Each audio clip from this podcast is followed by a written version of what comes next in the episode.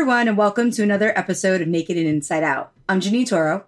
We're an L G B T podcast highlighting people in the community doing some incredible things with their lives and career. And we're here to share these stories with you to provide a source of inspiration. So today's episode, I'm really excited to announce we have Robin Exton, founder of the Her app. It's known as the social, uh, the lesbian social app, formerly known as Dattch.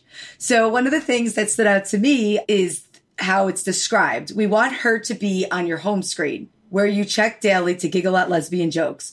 We want you to get all your friends on it. We want it to be where you go to find out what you should be doing tonight.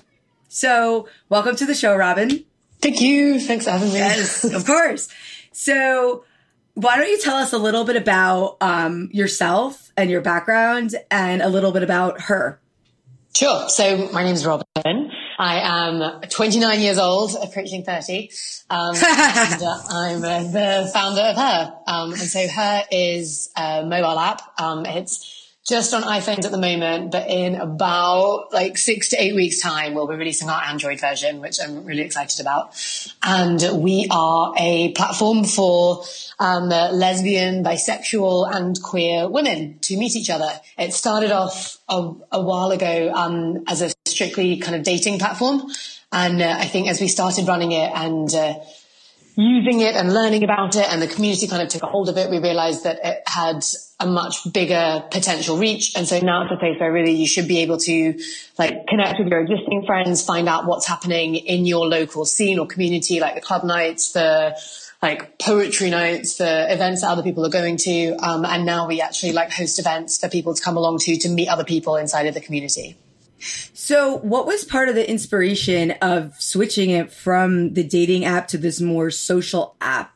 The, one of the main triggers was we had loads of users who were in a relationship and they were using it. And it seemed really um, unusual to us because we were like, God, this must be really uncomfortable. So you have to explain to your girlfriend that you're using it just to make friends, or they would both be using it. And we would get like couples profiles, and couples would create um, an account together and use it because either they were like on vacation or they had moved cities and they just wanted to know like how they could easily connect with other queer women in their community. And I think uh, as that number started to grow, I think we realized that like there's, I mean, most of the team are L G B T as well. So I think we all have like our own personal insights on it, and things like the events that take place in a city and wanting to have queer female friends, like we all had that and knew that and knew that we wanted that. And so as we started to see that people were using the dating platform for that, it kind of made sense to open it up and use it all together. Yeah. So I actually came across one of your Reddit Ask Me Anythings, and I thought a bunch of it was really interesting. Granted, it may like steer a little bit more to a, the dating side of the, the app, but you were saying that you found that there was like a real big difference in how men and women actually use dating products. And a couple of your findings, like um, I'm just going to pull right from the Reddit, said that guys are often looking to meet up quickly. They'd rather meet someone sooner and figure it out if they like them. But women, they tend to like book a date two to five days in advance. So things like location just aren't as relevant to women in the same way that they are to men. Uh, also, women tend to look at a profile two to four times before sending a message, whereas guys only need to like have one look and they'll contact the person. And women tend to be terrible at things like creating profiles, and they also tend to undersell themselves or easily be embarrassed or don't show off the best parts of themselves. But guys are more comfortable with this. So when you were building this, were you using this information to build out the product more specifically for women? And how do you think this sort of research has helped grow the app? So I think it's interesting because like that, so that was um, almost like two years ago, I think, that we did that. And I think uh, the insights that we had at the time, generally a lot of those principles are true, but actually I think the extremity of those differences has become a little bit less just because of like how prominent dating apps are, and uh, whether it's ours or other platforms, um, uh, the behavior of people has changed. So I think uh, ages ago, you know, we used to have this problem of like girls were awful at kind of starting conversations, and they found it much harder to create their profiles. I think that people are learning to get better at it because they've got more used to it. So I think they still feel uncomfortable doing it, but they're better at putting in information because they know it's more valuable. But when we were looking at it like two years ago, I think uh, Yeah, it was. We would mainly uh, we would sit with users, and then we would just use data from inside of the app to see what was working and what wasn't. And the, our biggest problem was getting good profiles together. And uh, we used to have a kind of text description space, and so, like ninety percent of the time, it would say, "Don't know what to write. I'll come back to this later," or "Ask me," or like, uh, "It's me. Say hi," and just things that wouldn't actually reveal any character insight. And what we found at the time was actually images could communicate all that stuff about yourself that you probably wanted to say. And so we focused quite heavily on doing the image-based profiles. On the journey since then, we added text items in, so you can still add kind of text pieces to describe yourself. And I think we're probably going to add an about section back in again now. Like a lot of this stuff goes in full circles, um, but so that you have the option to have both. But I think uh, girls do use things diff- like uh, from what we saw then, and I think what we still see now, girls do, it takes them longer to say yes to someone. So the likelihood of them liking a profile is a little bit lower than a guy. They want to see someone more times or see more profiles. We'll often see a behavior where people will go through a whole bunch of profiles, and then they'll go back to one that they saw four profiles earlier and go, actually, I will say yes to you. So I think the way that they kind of like navigate who they want to talk to is slightly different. And I think uh, the main, the main, and since it became Her, we've had much more of the kind of social behavior inside of it. The best place where users meet each other is through the feed section. And when you can see someone actually talking about something or having an opinion about something or sharing like a part of themselves, it's so much more like human and real. And you're not having to describe yourself, which is a forced situation. You're describing something you care about or something you want to say. And that's much more interesting and real to someone else that wants to talk to you. And it will be much more likely to lead to a conversation. Yeah. And I pl- plus I think it gives a way for people to interact where they may normally like resist it. So like say someone's posting like, hey, I'm going to this event tonight in San Francisco, or hey, you know, what do people think of the new episode of House of Cards, or I don't know, whatever it is. Um, it sort of gives a like a way to give feedback and sort of create a conversation.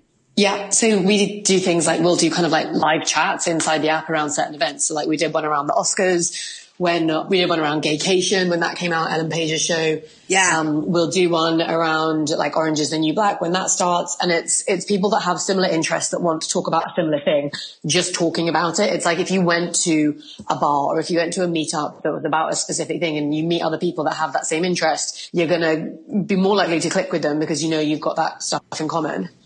Yeah, which I think is really great. I find even being in New York City, it's very hard to meet other like, lesbian or queer or bi identified women in in the in the in the sense of a friendship. Like it's not like I don't have like my the L word set of friends, you know. Like, yeah. Um. Uh, so I think that it's nice that it provides this outlet because even like there are few lesbian bars. Like maybe there's three or four that are specifically quote unquote for women or more, you know, known f- that women go to, but men also go to. Whereas there's so many more for men. I mean, even just events and whether it's events, going to a bar, no matter what, it just seems it's more male centric and maybe there's just more of them or more of them are out. But I think one of my favorite features of the Her app is that event section. Yeah. So I, I don't, I think there are the same number of queer, well, I think there's the same number of like L G B T women as there are men. I think um, there's more gay men than gay women, but there's a lot more bisexual women than there are bisexual men.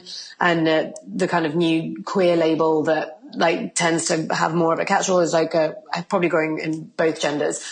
I think it's probably about the same volume, but I think the behavior of men and women is totally different. Like even if you look at straight populations, like men go out to bars drinking more often than women do. Like, you know, it's always been an age old problem for nightclubs. It's why they always give women free entrance because there aren't that many. And it's always guys that go out and go spend money on alcohol and they're physically present in those bars and venues.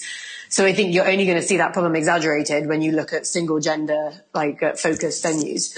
But I think uh, the answer to that for the female community has been across the world. Like most of the lesbian bars are closing down. There are a couple that are doing really well, but the majority of them are closing down. And uh, what does work really well though for women is the events and it's the club nights. And I think it's because women like uh, like to have a specific reason, like a purpose for going out with an identity and a plan, and they're like, cool, I'm going to this club night, or I'm going to this bar, or I'm going for this kind of thing. And they'll definitely go to the one-off events. But the problem with one-off events is the discovery of them, because half the time, like when I first started going to like lesbian club nights in London, you'd suddenly find out about this whole new one and be like, shit, this is amazing. It's like a, such hot girls and such a cool vibe. How did I not know that this was happening here? And it's because you have to be in the right Facebook groups or be, have gone mm-hmm. to one of the events to get the invite to the next Facebook event. And there's not that place to kind of discover them. And on top of it, you know, a lot of people start new events because they think that there isn't stuff already out there, but there is. It's just, you can't find that stuff. Like Meetup is a great space. And there's tons of events that are organized through Meetup. And again, if you're not using that platform, you just don't know about them. So what we thought made sense, like for the community, is just to like highlight what's already happening there so people can find it more easily and find the other people that are going. I think events can seem a bit intimidating if you're going by yourself and going for the first time. And so the idea of finding who else is going and being able to message someone beforehand and seeing if they want to meet, or, or even after the event, like if you saw someone and missed their number, if there's like an easy way to be able to get hold of them, then we can do that. Yeah, I mean, I think it's great. Like, even last night I was looking at it and there was apparently like a gay night in Astoria. And I was like, I had no idea that there are gay nights in Astoria. Like, I had no idea. But I, and that's what I think is so great about it. It's like you're really discovering happenings in your area that you could easily check out something new for the night, right? Like, yeah, there's so much good stuff. Like, you know, in San Francisco, I was thinking the other day, there's like a hike that's going to take place like in the East Bay, and there's a big parties, and then there's like, I mean, things get submitted, like there's a Comic Con and, you know, there's like forty queer women going to it. Like, how awesome is that? It's going to be a huge event, but there's going to be forty queer women that I could message or meet up with individually beforehand and actually like uh, get to spend time with them. So have you received any feedback? Because I know you said you do user testing, and I'm sure you probably get emails or whatever method of communication through the app from users that they are finding this very valuable, or features that they want, or like, what kind of feedback are you receiving? We get a lot of feedback. Um, and it's fantastic, because that's the best thing about having like a really engaged, active community. Um, and the constant balance for us as a team is to prioritize like what goes through. So we get stuff. I mean, we get stuff from support, just like our like a support team gets suggestions that are sent through, or things that are broken. We get stuff that comes out in the feed section where people will just create posts inside of the app and say, I'm really looking for this feature. We get app store reviews. We do questionnaires that get sent out to users. We have the actual data. So, you know, every day we get millions and millions of interactions that we're like analyzing to see what are the patterns, what are people trying to do that they can't, like what are the most commonly occurring things, and try and piece those bits together. And then we have the things that don't even exist, or like, you know, like building Android. That's, it's got to such a bad point now. It's a, we're a fairly small team, and so we didn't have an Android engineer for a while. And then now that we're going and we're building it, but like I, we can't even write a post on Facebook or Instagram without someone being like, where's bloody Android? Oh my God, it is coming. And then, you know, and then people in the existing app want new stuff. It's uh, so it's just always trying to balance like what we think will create the most value to users, and, and what's kind of causing the most frustration, or things that they love the most, and building out those new things. So, so I'm curious, why did you build iOS first? Um, honestly, I don't know. Like, I mean, it was, it was back in the day, and I think, uh, I used an iPhone, and so I was probably like, yeah, that's what I want to use. I think, uh, Android is a, there are like big upsides and downsides to both platforms. Like Android is fantastic because particularly outside of like the U S and the U K, it has huge, like hugely higher numbers of users than iPhone does. Um, iPhone has a slightly different kind of like design and aesthetic, which mm-hmm. uh, like I personally am more used to and kind of preferred. Um, and so it was easier for me to think through that. Android has a lot more testing that it needs to do. But the great thing is Android, you can test a lot faster because you can release a lot faster. So there's like pros and cons to both. both. Yeah. Yeah. It's interesting to me just because I work in user experience, and like, you know, okay. you, you tend to, you know, your most of the time your audience is more on a certain, uh, more on a certain platform. But I think that it's great that you're going to be expanding. And most people do, I mean, do start out with iOS and then move to Android. But um, I can't even imagine how many more women will be on the on the app yeah. once you release. Yeah. I mean, I like whenever I'm talking to someone that's wanting to set up an app and they call, like they ask for advice or something about it, like, if I could do it again, I wouldn't start with iOS. Like I love it, but I would probably, I would start with a web client. Like, I think, you know, building a web-based thing is much faster. It's easier to change. It's like, far, it's clearer to find engineers for it. So I think if I did it all again, I'd probably do it differently. That's, uh, yeah, next time. that, well, that's really interesting, actually. Do you think it's just more accessible as a web client versus an app, or it would just reach more users? So mainly for me, it's just about speed of um, updates and testing. So, you know, we, we are constantly running tests in the app in every single build. So we test like different sign up pages. At the moment, we're testing different like buttons to see what like causes more likes to be made and more matches and more friendships. But with those, with the Apple Store, it takes about a week for any new update to be approved. Whereas if you do it on a web version, then, you know, it's instantly yes. out there and you can start seeing results from it. That's that's really interesting. Um, so do you think, well, now you're also in many countries, right? Yeah. Yeah. We just did that last week, which was awesome. I'm so, really excited. It's like we did a post uh, yesterday to see, and it's like all these people just posting. They're in like Peru and Bulgaria, and it's awesome. Yeah, really exciting. So was your background always in tech? No. So um, I was working at a brand strategy agency, um, and uh, one of my clients was a dating company that was in the U K, and uh, they were they used to run a really big white label platform. So they were looking at different customer propositions or new ones to start. And a friend and I had been like chatting about a bunch of ideas that we would have loved them to do, and they didn't end up wanting to do them. But I think it just kind of got me interested in the dating space. And then as I started, like Dattch as it was, like moving into the dating space, then got me into the tech side of stuff. And I think that like, I think that's um, a really big part that I kind of fell in love with about the company. So did you ever see yourself being this entrepreneur? No, um, I did not. I, honestly, so I've, I've never seen myself to be an entrepreneur type person, or, you know, it just, it never was something I ever thought about or considered that I would do. And then for the first time ever, I did Myers-Briggs the other day. And as I went through one of those quizzes, it came out as the entrepreneur. And I was like, oh, fuck's sake. What is this? Um, I, I did, to be honest, I still, I still don't see myself as an entrepreneur. I see myself as someone who I really want to, to know, like work with a cool group of people and solve a cool problem and build a business around it. And maybe, I don't know, I, maybe I just don't like the word entrepreneur. It feels like someone who is trying to be something that they're not quite. So I think if we can like make this work and make a great business out of it and a great team and um, a great place where women want to be, then that's what will make me happy. That's awesome. I mean, the fact that, that all this sort of happened, like, would you say this was one of your biggest risks? Like, what was going through your mind? Like, obviously you had an idea. You're like, oh, hey, like this, this could be awesome. Like, let's build it. Like, it doesn't happen overnight, right? Can you talk a little bit about sort of like how that happened in the process? Yeah, I honestly think like uh, when I think back to when I started it and when I decided to quit my job and start doing it full time, if I had any idea what was involved with doing it, I would never have done it. Like uh, if I actually understood how hard it was going to be and how like how my life would change forever, I I think it would have intimidated me and scared me and made me think impossible. The only reason I think I did it and have managed to like continue doing it is sheer like ignorance and lack of awareness. Like that I was like, wow, what could be so bad? Like uh, let's just quit my job. I can figure it out later. I mean, I like I did something. I don't know. I think the way. People always say that one of the most important, when you start a company up, you always have to have a safety net of some kind. And for some people, that can be like a financial one. For some people, it's like an emotional one of like someone who can like hold you when you're yeah. crying on the floor. Yes. Um, uh, so I think like when I first started, mine was a financial one. So I took um, about a year to like save enough money to be able to do it. And so um, uh, I... Uh, moved in with my dad, saved uh, all the rent from a year. Um, well, I paid him like minimal amount to cover bills and stuff, but basically saved all of that money. And then I like started working jobs in the evening. Um, I sold loads of my stuff. So I kind of gave myself like a financial cash to start off with.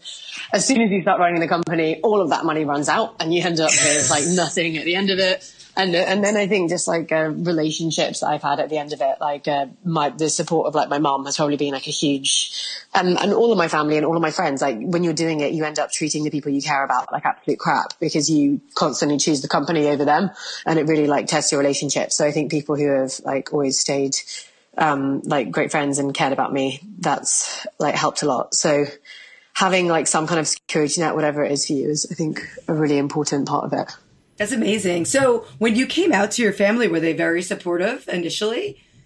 I like I never really had I don't have like a big coming out story, which like I always feel bad about. But like uh, I think it's because so when I was younger, um, uh, after we left university, two of my um, best friends came out to us as having been in a like relationship for a year, and we were all like, "What?" and, uh, um, uh, it took everyone by surprise. Um, but one was like my very very best friend, and I th- so she came out as she identifies as lesbian, and then the other girl in the relationship doesn't really identify as anything. She kind of identifies as herself and happens to be in a relationship with a woman. I think because my best friend was a lesbian, there was like a huge amount of learning that like my mum went through via my best friend. Like I think there was so much understanding that parents do have to, when they educate themselves and, and learn so much about what it means for someone, you know, being a lesbian isn't like this different person and everything's going to change. It's just like, just happens that women make you happy rather than men. So I honestly think so much learning my mum did through my friend. And then because, I don't know, it was like after my friends came out, like all of our group, just everyone toppled like one by one. And uh, more friends started coming out and more of us were like uh, going out to bars and uh, started hooking up with women. And I think that was kind of what happened for me. I just started like making out with girls at these club nights. And then I started going to more and more club nights. And then I was signing up to these dating sites and was going on dates with women and then seeing women. And I just said to my mum, like I was down visiting her for the weekend and I was just like, "Hey, so I'm dating someone." And she was like, "Oh, it's so exciting." I was like, "Yeah, it's a girl." And she was like, "Oh, okay." And I was like, "Yeah, so uh, I'll let you know how it goes." And she was like, "Okay." And that was basically it. Like it was the most like non-plus event. And, and like, you know, a few months like down the line, probably like six months down the line from that, I started building Dattch. So I think they never, I don't know, like maybe that was like part of coming out to them of like, "Hey, I'm building a lesbian app, like I'm interested in girls." So, and I identify as bi. So I think uh, it's always been like a, there's always been, I'll say like, I'm dating a guy or if I'm dating a girl. And there's always like the family jokes of like, "What is it this time?" And I think there's like parents always do. Um, uh, and then with my dad, like I never really said much to him. And uh, I, like, uh, we had started Dattch and then he came to see me like pitch at one uh, startup event and we were getting the tube on the way back. And he just turned around and he was like, "Darling, are you a lesbian?" And like everyone on the tube turned around and looked at me and I was like, "Oh my God, this is crazy." I was like, "No, not quite, but I do like girls." Um, so uh, yeah, I, I think probably like with hindsight, maybe I just avoided it and then like lumped it on them, which probably wasn't the most like respectful thing to do, but that was just my way of doing it.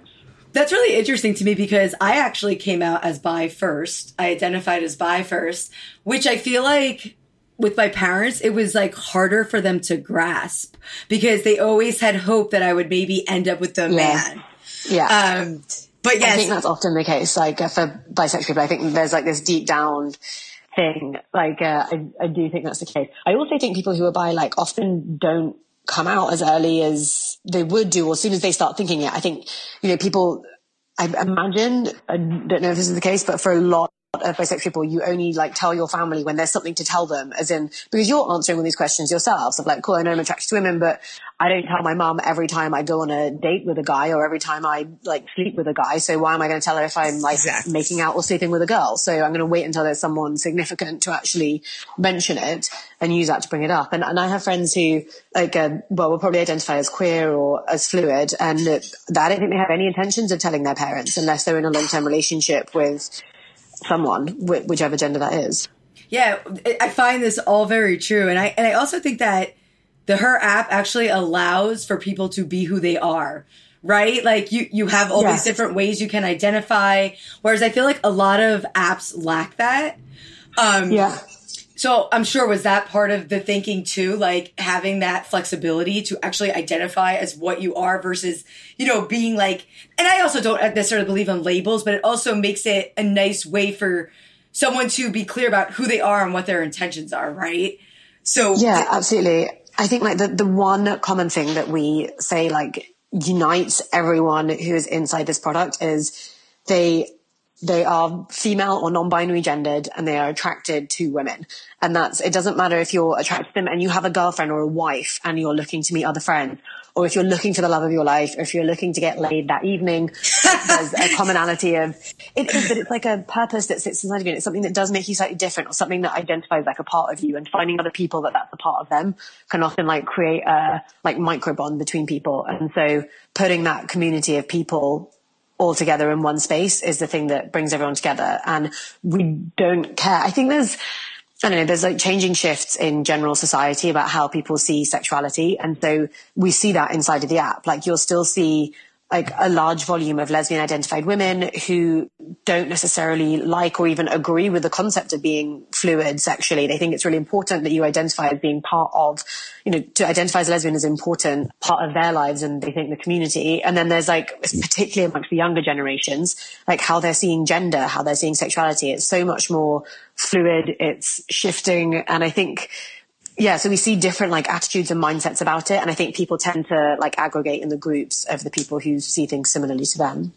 So that's a good point you brought up about the younger generation, because I feel like mm. what's great is they have apps like your app and other L G B T apps that they actually can like voice themselves, or they're, and they're just so much more confident. I don't know, at least in my opinion, yeah. like I wish these things existed when I was like fifteen, sixteen, kind of being confused and not understanding. So do you notice anything different?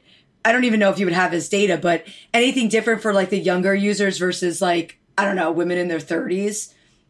Yeah, um, uh, we do have it, and I can't remember the exact numbers around it, but it's it's hugely shifting. Like the the eighteen year olds are so much more heavily towards like not taking a label or identifying as queer. There was like a massive growth in it.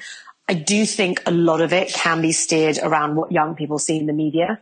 So we would see like big peaks in signups and, and shifts of labels when people like Miley Cyrus um, and Cara Delevingne start like, uh, you know, saying that they don't identify as gay, but that they are in a relationship with a woman and that's who they're in love with and that's what's important to them.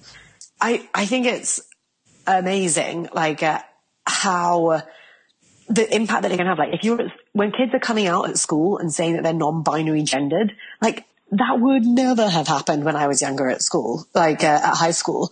It would just, you know, there was one girl at our school that came out as a lesbian, and uh, I remember at the time just like uh, thinking, holy crap, like how, how is she doing this? Uh, how, like, uh, and, and she got so much stick for it, and it was just a completely different time. And I think as, as you see that younger generation then come up and come out, I think it's going to be a completely different way that people see relationships and how they have sex and who they have sex with. I know. I'm very interested to see that future, because even now for me, it's just so incredible. Like I'm like, these, these people are so confident in who they are. They don't care what anybody else thinks. They're like, this is the way I want to live my life, and this is what I'm going to do. Take it or leave it. And I think that's so powerful. Yeah.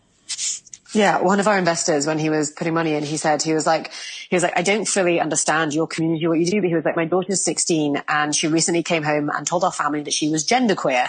And we all just looked at her like she'd said some biological word that none of us understood. And he was like, I'm starting to understand it. But he was like, you know, for me, he found it interesting as an investor because he saw all these other girls in her class and this set of sixteen year olds who were using terms and, and self-identifying in completely new ways. Well, that, that in itself is incredible to me, because most people are, at least, I mean, maybe in my experience, I don't want to generalize, but they're not as open-minded. So it's great that her father was open-minded to see that and then see how beneficial yeah. your product is.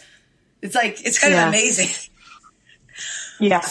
There was, so this is what I'm trying to find. So there was like a big survey that literally just came out yesterday, which was, um, uh, looking at like Generation Z, or thirteen to twenty year olds by J W T. And uh, only forty-eight percent of them identify as exclusively heterosexual, um, uh, which is like crazy. If if half of them don't identify as heterosexual, that's uh, I mean completely different kinds of numbers than we'd ever seen before. Yeah, and with, with, even to me, like in my generation, like I felt like I was the only person. Well, maybe there were like three other girls that played on the basketball team or something that I kind of was like, yeah, they might be gay. But for me, I was always like, there's no one that is like feminine or like, you know, what I'm typically attracted to that's like me. Like I never could identify with somebody like me. So it, it, it's kind of exciting to see that these younger gen- generations are more fluid um, and not as confined to these labels, and just are kind of exploring and figuring out who they really are. Without, I mean, you know, maybe there is some judgment, but I mean, it just seems like they just have like more of an awareness and and they just are so confident about it, which I think makes it a lot different and for even older generations to understand. Yeah, definitely. So why the name change when you switched to the less dating approach and more of a community approach? Yeah, so um, Dattch was originally meant Date Catch, um, and it was very like a dating-driven name for us. It was also virtually impossible to spell, um, which caused a bit of a problem. So we would notice people would be in clubs and they would say it was called Dattch.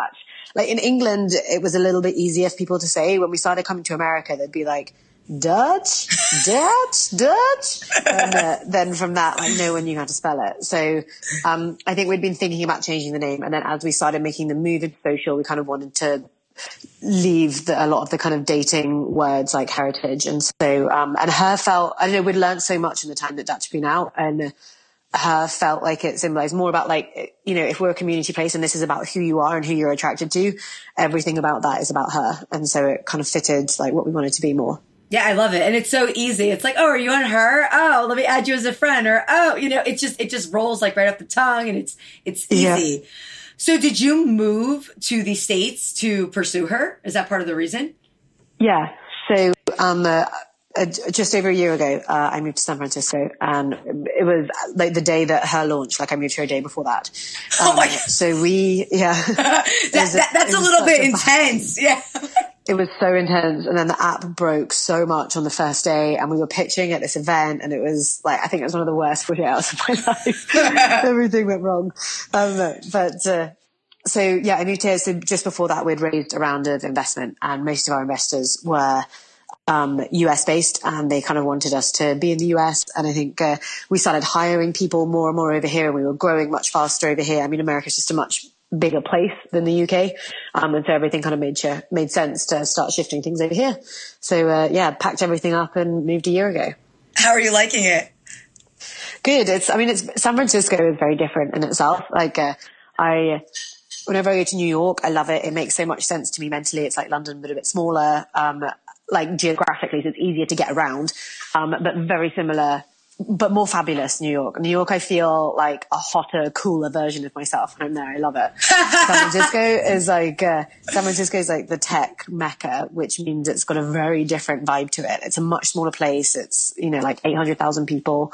Um, everything's very outdoorsy, and people go for hikes and sailing, and which are all wonderful things. They're just not things that I'm totally used to or like know how to do. So, um, but it's like for work and what we're doing. It's it's amazing, and it's like beautiful weather here, and it's gorgeous, and I like it's really nice. I think it's great to live somewhere different and experience something different. Yeah, definitely. So, do you have any advice for our listeners about maybe people that are kind of interested in building something, or they have an idea, and like like to you is was the risk worth it? Which I'm sure. Yeah, it's. I mean, it's. I without a doubt, I think it's it's been worth it. It's been the hardest. Like few years, and I don't think people can even like fathom how hard it can be to do it. I think the the best like things or advice. It always sounds like really negative when I say this to people when I'm talking to them, and I think it like kills their spirit slightly. But I think it's so important for people to understand like what they think is the answer to the problem that they're looking at. They're probably wrong, and so. Knowing that you just have one idea, but actually the problem that you're addressing, that's the main thing that you should be focusing on. Like, what's the pain point? What are people like struggling with? Your idea for the solution is ninety-five percent likely to be incorrect unless you've run like multiple tech companies or apps before and you understand behavior and how to read and talk to people. So knowing that you're building something first off that's really just about testing how people want to use things, like how they're addressing the problem now, how they might want to address it. That's a huge, a huge learning that I would like thoroughly stress to other people. So doing as much learning as you can off of pieces of paper, off of interviews, of like uh, as many like uh, inexpensive ways as possible. I would strongly suggest that. And I think uh, just the, the number one most important thing is to be as resilient as possible. There's no one makes this easier for you. No one's just going to give you a business and give you a user base on a plate. Like you have to work and work and work to make this easy. I think people have a notion that these like tech companies start up and then overnight millions of people are using them and they're huge, massive companies. That's not real. It doesn't happen. Like any company that you look at, I mean, it's it's so absurdly rare that it happens. Like any company that you look at, they've secretly, not secretly, they've been operating for like two or three years that you just didn't know about them until it hit that inflection point. So I think it's just absolute like resilience is the thing that like gets you somewhere. So one of the other um, questions I have is, how is it like working with investors? Because it's something probably that you've never done before. Um, were you nervous? Yeah. Like, was like, how was the experience overall with that? So there's a difference. There's the difference of like pitching investors to start off with, and then um, actually like working with them once they're on your team. Pitching investors is like having a lot of very serious conversations about something you care quite deeply about with a lot of people that you probably shouldn't be talking to about it. So you talk to these people purely in the sense that they have money and they might be interested in your company. But a lot of them don't care about the problem or the audience or what it is you're doing. So um, you have a lot of really awful conversations, frankly. Yeah. So the, the pitches, like in the first place, are um, you. Yeah, you get really awful, awkward conversations, and then you get some that are absolutely incredible. Like talking to someone that gets it and gets you and gets the company and wants to put money behind it, like actually invest large sums of cash into what you're doing because they really do understand it. It's like the highest high of the feeling, and, and you know you're going to carry on working with this person and they're absolutely amazing. So it, it can be really tough and then really fantastic. And then as it goes on and you start working with these people, I think you just, you develop different relationships um, uh, based, like you get to know people over time. And I think some of it's based on circumstance, like who has time, who doesn't. And then some you'll work with closer. And then as the company moves through different stages, some people are great. Like we have some like very technical investors. We have some very community driven investors. Um, some people who are more businessy. So you kind of lean on different people for different parts. And it is like kind of extending the reach of your team out quite a bit further. So when you get the right people, it's, it's amazing. Yeah. I, I mean, it sounds just like an amazing experience, and it's really awesome what you've done. And um, I'm so glad that you made the app. Like I really am. I, I think it's wonderful. Um, so just... Thanks. So just to step back, probably one of my final questions.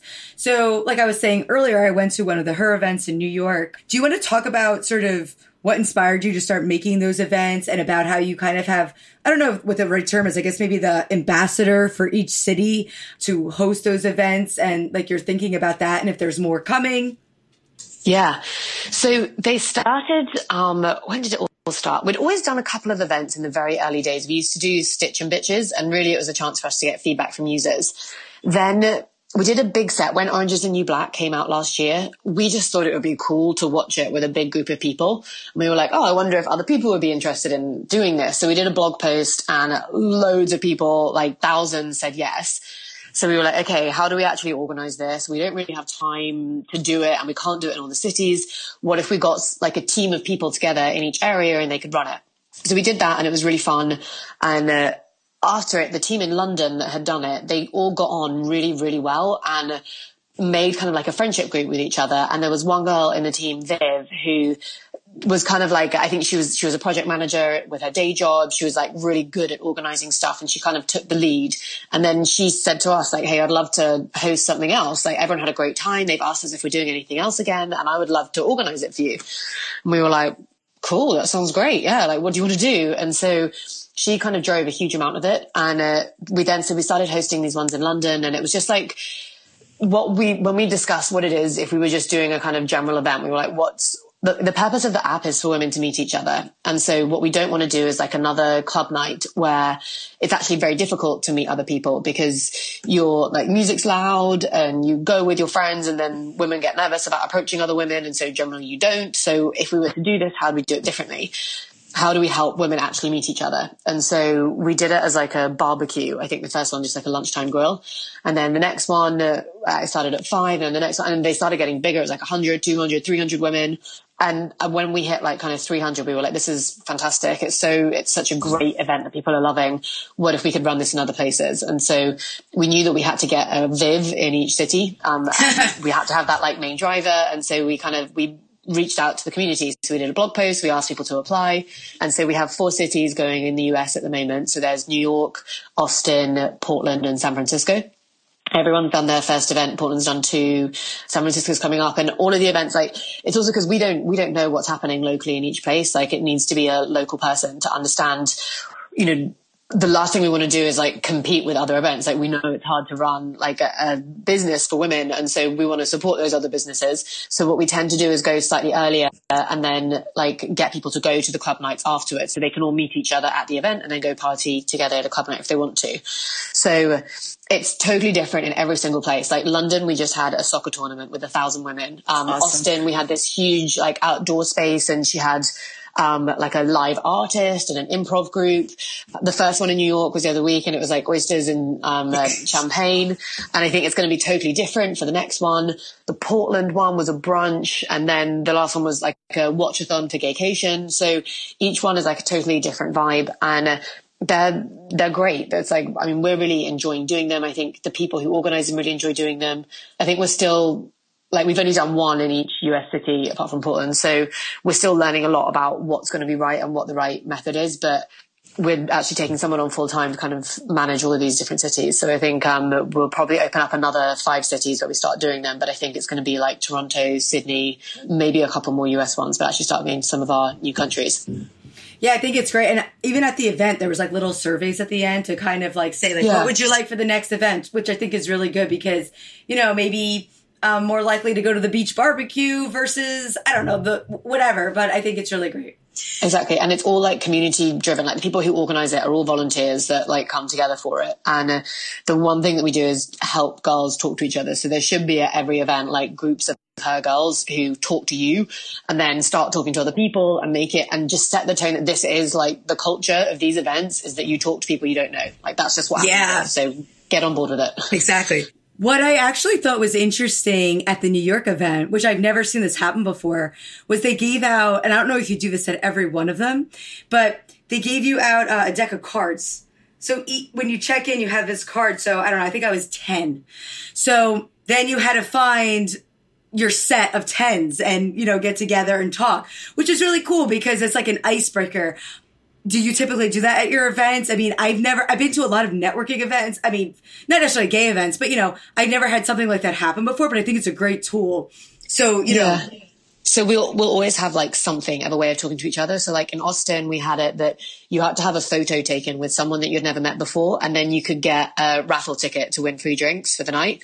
So each one. Like uh, we do different stuff for everyone, but again, it's like the whole purpose is for you to talk and meet other women, and not necessarily for like to date or be attracted, but just start a conversation. Because as soon as you start talking, women have tons to talk about. They'll keep going for like ages. So getting that like initial chat going is like yeah. the hardest thing. Like women will come in their group and you'll sit down, and then you're like, oh, I do want to talk to her, but like I'm kind of cool with just hanging here with my friend, and I'll just carry on drinking, and I'll still have a great night. And it's like the minute that we make that easier, it, the whole night completely changes and the tone changes.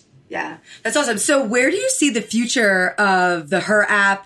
Not even a start. I feel like it's more than an app. I feel like it's, you know, you're having these events, you're doing multiple things. I mean, there's like, you know, it's almost like, you, it's almost like a blog, app, and event in one piece. So where do you, which is great. I mean, I think it's something that doesn't exist and it should. And I'm happy that it does, like I've been saying. But yeah, like where do you see the future of Her going? Yeah, I mean, it should be all the touch points of your community. So when you want to meet other women, it's we we hit that at every single point of the brand and whatever we produce. So like if you're using the app, you should be able to have conversations with other women. And whether that's around content that you're interested in or looking at a profile because you want to date someone, like you want to meet that other woman, we will help you do that. Um, you come to the event, you meet other women. It should be every point of what you care about for the community. Awesome. So where can our listeners find you, um, the Her app, you know, whether it's a website, Twitter, Instagram, you know, everything. Just shout out your uh, handles. Yeah. So we are available on the Apple App Store in uh, pretty much every country now. Um, so you can download it for free there. We will be on the Android Play Store from, should be around the end of April, beginning of May, depending on how testing goes. Um, and it will be free in there. And then you can find us on Facebook, Twitter, and Instagram on the same handle, which is Her Social App. Awesome. I'll also link those in the bio. Um, Fantastic. Yes. Thank you, Robin, so much for coming on. It was great. Um, our listeners Rachel, are going- thanks for having me. Yes, our listeners are going to love this. So everyone, thanks again for listening. Um, if you have any questions, comments, inquiries, feel free to email us at hello at nakedandinsideout.com. If you like what you're hearing, rate us in iTunes. You can find us on Twitter, Facebook, and Instagram, all from naked and inside out dot com. Thanks again. Have a good one.